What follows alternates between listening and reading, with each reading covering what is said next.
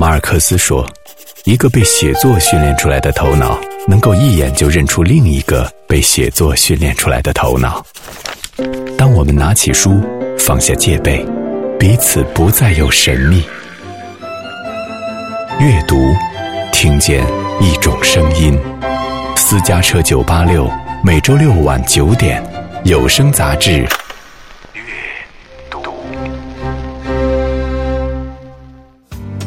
Be really happy with this lonely game we play? Looking for words to say.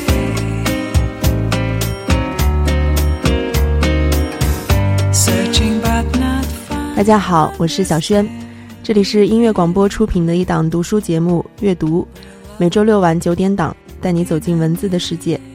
先来听完这首歌，歌曲名叫《This Masquerade》，来自电影《情人》的主题曲变奏，演唱者是小野丽莎。今天我们就用这样一档节目来纪念杜拉斯逝世二十周年。From being close together from this time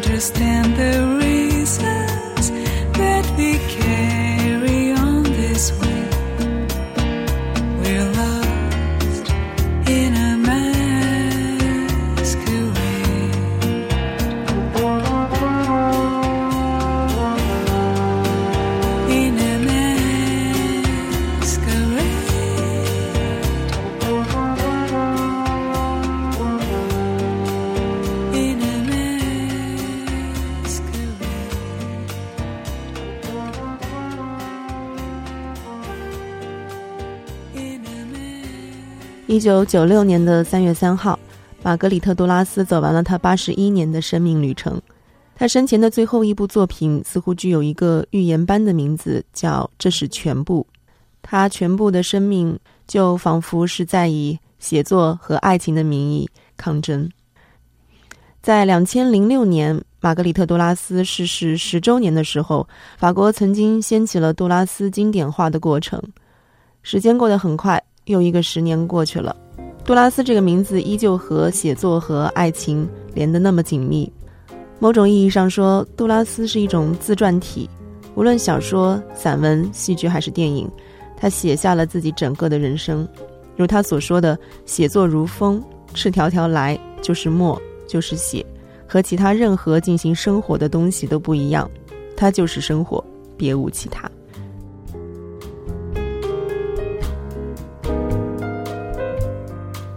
虽然写作不会拯救，但是写作可以抵抗死亡，填满那些庸长、荒疏、乏味以及琐碎的日子，给存在一抹近乎神话的迷离色彩，让人心向往之。杜拉斯喜欢打乱所有的线索，很多的重复，但每一次出现都有一个变调。说到底，最后连他自己也不记得原来的 key 到底是什么。这段话是我从一个杜拉斯的研究者那里看到的。他写过一本书，叫《杜拉斯的小音乐》，他把杜拉斯的文字和音乐性联系在了一起。这是一本很有趣的书，作者是黄宏，草字头一个红色的红。如果有兴趣，大家不妨可以买来读一读。但我们今天更多要说到的是杜拉斯的文字，还有他的爱情。嗯，一九八四年，杜拉斯的《情人》获得了公古尔文学奖。一九九二年的时候，让雅克阿诺把这部小说改成了同名电影。那个时候，这部电影的海报贴得满大街都是，让梁家辉这个中国的演员和女主角冯真琪突然成了炙手可热的电影明星。他们演绎的情爱在欲望的都市里面泛滥成灾。杜拉斯逝世二十年，我们依旧记得情人这个桥段，记得爱欲。似乎无论过了多少年，整个文坛还都是在如痴如醉的爱着杜拉斯，就像他爱着那些情人一样。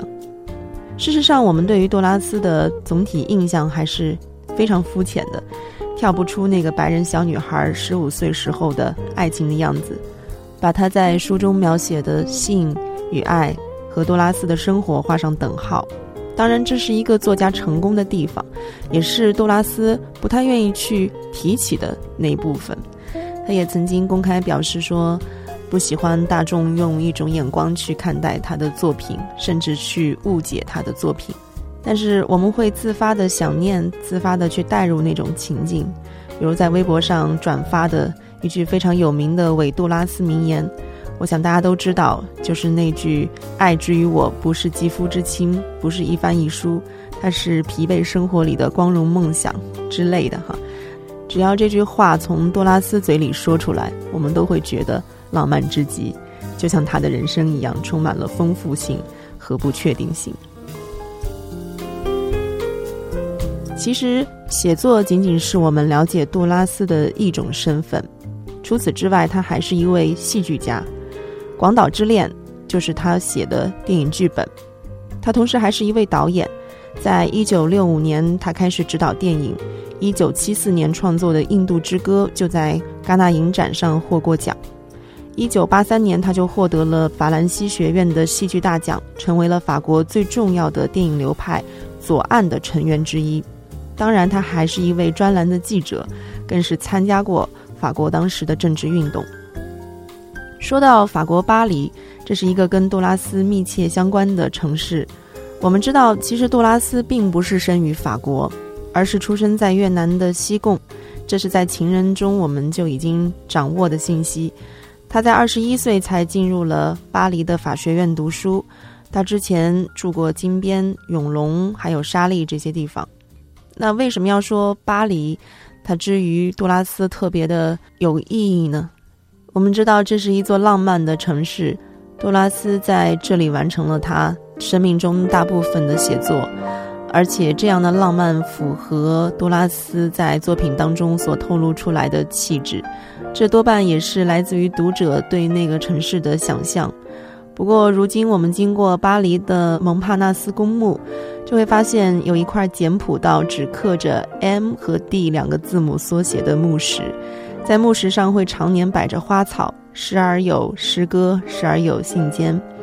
这个墓碑上没有碑文，也没有任何的雕饰，只有墓盖上刻着的两个名字 M 和 D，分别代表的是玛格里特·杜拉斯和他的最后一位情人杨·安德烈。这对年龄相差三十八岁的伴侣被最后合葬在了一起。今天全世界都知道了杜拉斯这位有名的情人。有的是通过他的作品，有的是通过那些绯闻。不过，我倒是觉得，爱之于杜拉斯，甚至不能说是哪个具体的人，而是爱情的本身。这个爱上爱情的姑娘，在十六岁的时候，在越南西贡遇见了生命中的第一个男人，一个中国人，叫胡桃乐。嗯，杜拉斯将自己。最珍贵的记忆留在了与远天相接的湄公河。直到七十岁，他的小说《情人》发表，人们才知道了这一次的相遇对于杜拉斯的意义。下面我们就来念这么一段杜拉斯《情人》当中的文字。我已经老了。有一天，在一处公共场所的大厅里，有一个男人向我走来。他主动介绍自己，他对我说：“我认识你，永远记得你。那时候你还很年轻，人人都说你美。现在我是特地来告诉你，对我来说，我觉得现在的你比年轻的时候更美。那时你是年轻女人，与你那时的面貌相比，我更爱你现在备受摧残的面容。”这个形象我是时常想到的，这个形象也只有我一个人能看到。这个形象，我却从来不曾说起。他就在那里，在无声无息之中，永远使人为之惊叹。在所有的形象之中，只有他让我感到自悦自喜。只有在他那里，我才认识自己，感到心醉神迷。太晚了，在我这一生中，这未免来得太早，也过于匆匆。才十八岁，就已经太迟了。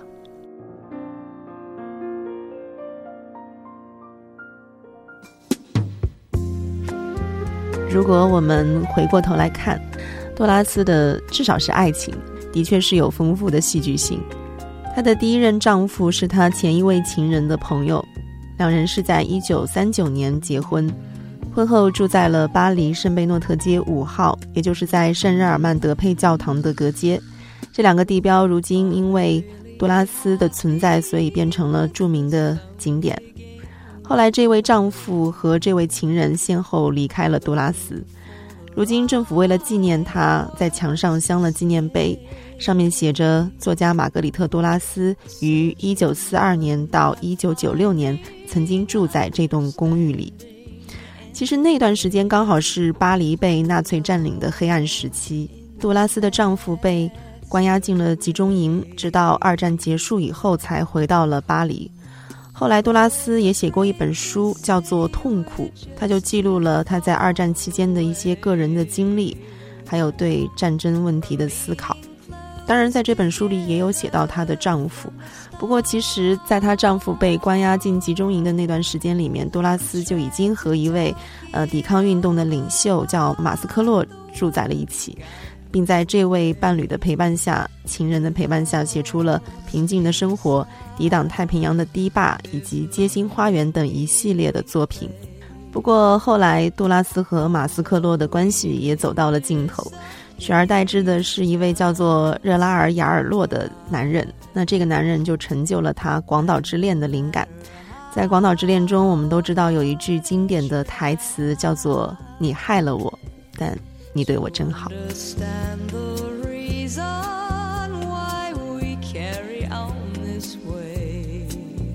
然后一直到了七十岁，杜拉斯就认识了不到二十七岁的大学生杨安德烈。就是在门帕纳斯公墓跟他一起合葬的最后一位情人，他身材瘦高，他是一个同性恋，性格羞涩，被杜拉斯养在家里，一直陪杜拉斯走完了他八十二岁的人生。当时年近古稀的杜拉斯有酗酒的毛病，再加上生性比较的怪癖，也比较的乖戾。他当时遇到了二十七岁的杨安德烈的时候，他并不知道这是他的最后一次爱情。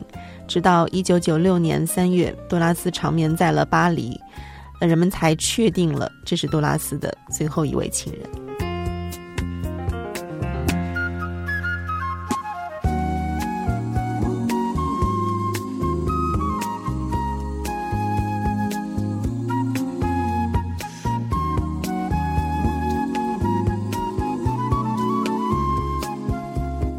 下面要给大家念到的这段文字，出自于劳拉·埃德莱尔所著的《杜拉斯传》，里面就有写到杜拉斯对于最后这一位情人安德烈亚的一些感受。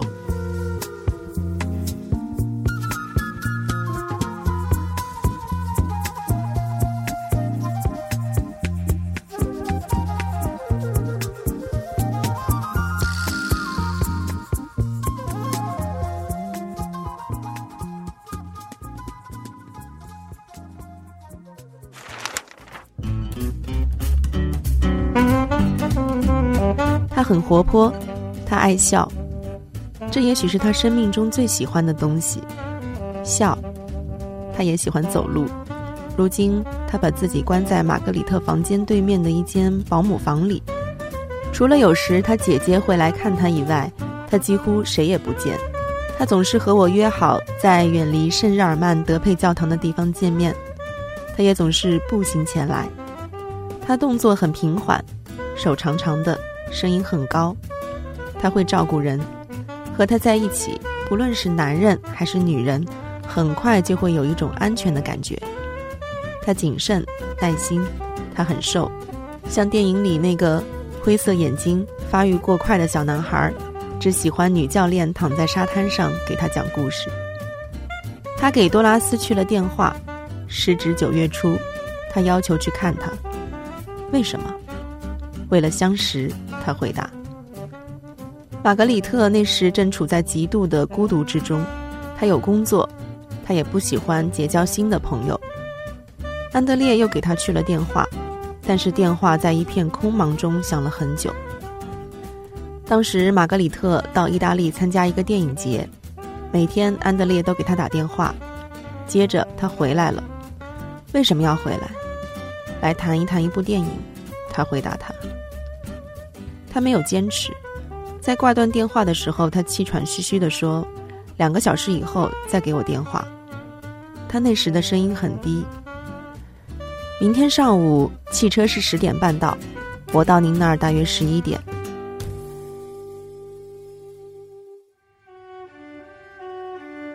他在卧室的阳台上等安德烈，看见他到了。他是那种布列塔尼人，高而瘦。我觉得你很优雅，非常谨慎，甚至您自己都不知道你很谨慎。他敲门了，玛格里特没有马上应答。是我，安德烈。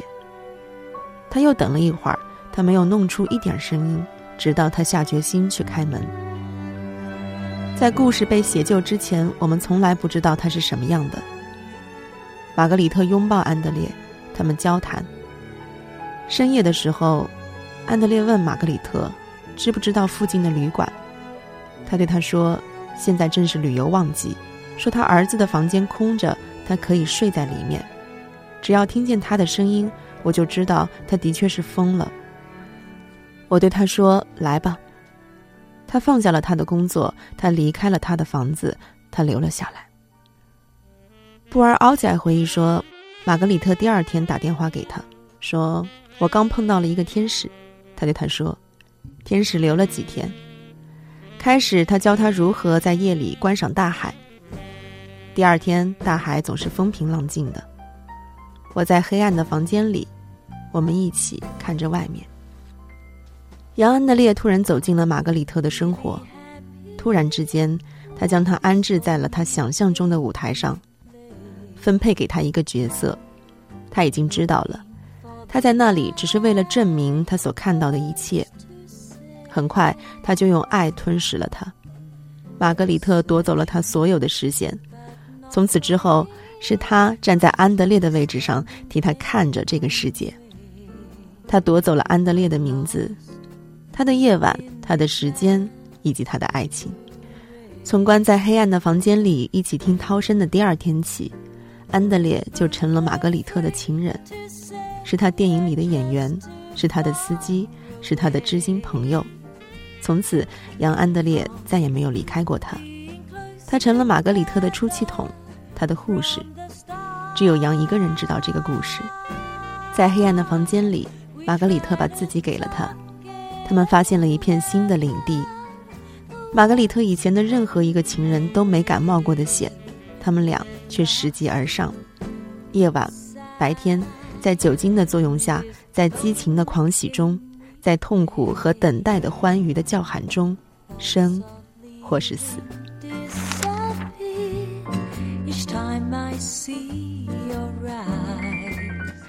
还是那位多拉斯的研究者黄宏。他在多拉斯的小音乐里面说：“嗯，他说自己阅读和研究多拉斯快二十年了，但却一直不肯承认多拉斯是他最喜欢的法国作家，哪怕只有之一吧。开始他觉得杜拉斯太自恋、太招摇、太自以为是，文字不是太温吞就是太凌厉。但这些年，杜拉斯的书慢慢的占据了他书房的三排书架。我这才发现，其实有些人、有些事，甚至有些书。”注定躲不掉，只是偶尔我们会扯个谎，再绕个弯。其实有的时候看杜拉斯表达生死、表达爱欲，也是一种矛盾的姿态。能接近他的都是与他保持距离的人，因为他不喜欢让人着迷。他有着既克制又放纵、既自我赞美又自我否定的特质，就像普鲁斯特说的那样，一本书是另一个自我的产物，而不是我们在日常的生活和社会中见到的那个自我。多拉斯不能忍受别人对他的书有任何不同的看法，因为他觉得他在每一本自己的书当中都慢慢的献出了自己的生命。曾经王道潜翻译的《情人》的读本，在王小波等一众杜拉斯的拥趸眼中，代表了这个文学完美的境界。他写出了一种人生的韵律，书中的无论是性爱还是生活还是别的什么事情，都透着一种自然的韵律，一种非常特别的味道。在王小波的心里，始终对于杜拉斯有这样钟情的评价。如今，这位女作家离开这个世界已经有二十年了，但当你在巴黎的蒙帕纳斯墓园里散步的时候，走到杜拉斯的墓前停下来，看看头顶的天空和云，没有任何的阻挡。虚幻的像天堂一样，我们能听见汽车在远处的高速公路上发出很沉的声响，但很模糊，像是海浪起伏着涌向岸边。今天杜拉斯至于我们的意义，或许就在于它依然能勾起我们阅读的味蕾，那种对身体的狂想和对欲望本能的追求。他的感官接近于自然，让我们心甘情愿地一头栽进他所砌筑的文学世界里。不管你理解也好，误读也罢，好，感谢收听这一期的阅读，我们下周见。